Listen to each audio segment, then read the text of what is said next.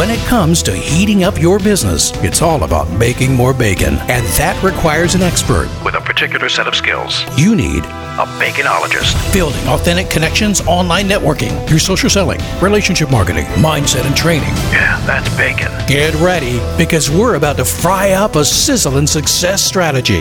This is the Bacon Podcast with your host and business baconologist, Brian Basilico. It's a lot of bees, man. Welcome, everybody. I'm your host, Brian Basilico, and this is the podcast where you learn to make your business sizzle online. So are you ready to fry up some new business? Hey, peeps. If you're on LinkedIn, I'm sure you've fallen victim to the connectin' pitch. Chances are they've gotten your name using Sales Navigator, a tool like ZoomInfo, or by looking at their connections and simply reaching out to their connections.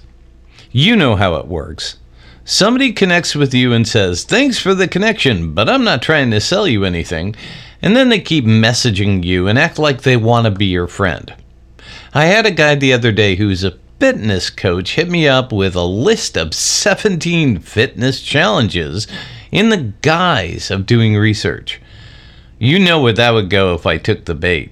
I replied, "Nice pitch, dude, to find out how to sell to the pain. Marketing one oh one. Good luck." To which he replied, "I'm not trying to sell you anything." Sure, bro, sure. He viewed anyone who replied to his direct message as a lead or a prospect. And I was never interested, nor would I buy fitness that way. So what's a lead? In a perfect world, a lead is an opportunity. I think we can all agree that most leads fall short of our expectations. Most of us entertain leads with our time and attention, only to find out that the lead ends up as a delayed gratification or a swing and miss. Since I speak to about one or two leads a week, it's not that bad. But more often than not, it's a waste of time. And it ends with, "Hey, let's stay in touch."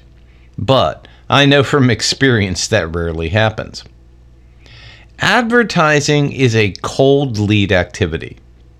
You hope that your messages will be seen and acted upon. In general, for every one thousand people who sees your ads, ten percent could be a possible prospect, but only one or two percent would take action. That is true in the case of newspapers, direct mail, radio, T V, and more. Today, we have the option to advertise on search engines and social media platforms.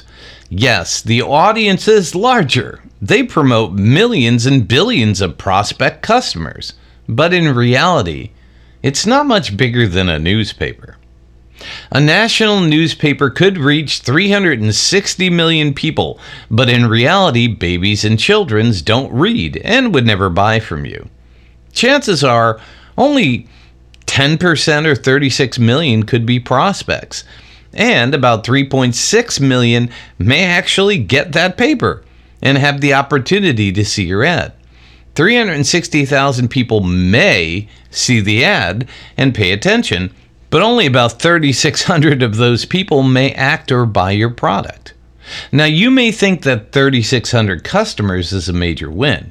I said they take action. Not all of them will buy or eventually will become repeat customers. Consumers are fickle. Annually, businesses see about a thirty percent turnover in consumers. That means you have to keep advertising to ward off the churn and burn and break even. If you sell locally, your audience numbers may be in the tens, not hundreds. So what happens if one hundred or one thousand leads engage with you? You feel obligated to try and reach out. Chances are you paid for those leads somehow. If you have a sales team, you can split them up amongst the team. Let's say ten people each to ten salespeople. In that case, it's one hundred new leads per week. That does not mean that each person will see improvement in success, but collectively, they're likely to hit that one to two percent sales ratio that I mentioned. People have become frustrated with the new version of Google Analytics because it's new, but also because traffic looks like it's down. In reality, It's just a bit more accurate. Many of my clients are in the thousands of website visits per month, but that can lead to a false sense of success. You can see search, direct, paid search, which is Google AdWords, referrals, social media, and other traffic. Now, I have an example of a company that serves clients in Dallas. And what happens is when you start to add filters to that data, you start to see the reality. For example, he gets around forty-five hundred visits per month. With that said, he gets about three thousand search visitors, three hundred fifty-seven direct, one hundred twenty-five paid in search, eighty-five in referral, and twelve in social. But when we filter that down to just his state, we can't do the city because that's way too narrow. His search traffic is only four hundred eighty-five, direct traffic is eighty-six, paid search is eighty-five, and referral is nine and social is two. That's six hundred fifty users that potentially could buy from them, but they only serve one city in Texas, so the real number is probably less. That's not a lot of qualified leads from analytics when you see that big number staring you in the face. So, some people will go out and buy a lead list. There are tons of companies who try to sell leads in the form of software, or you can just go on LinkedIn and find them. Or you may get emails reaching out to you to sell you a list of, air quote, verified active email leads. They all may sound sexy, but it's a lead. In reality, they're selling you a list of cold calls. For every one thousand leads, you may find some people will purchase, some people will take action, but that one to two percent ratio is still a legit number. A pre-qualified lead is someone who needs what you're selling and is actively looking for a business or a brand to work with.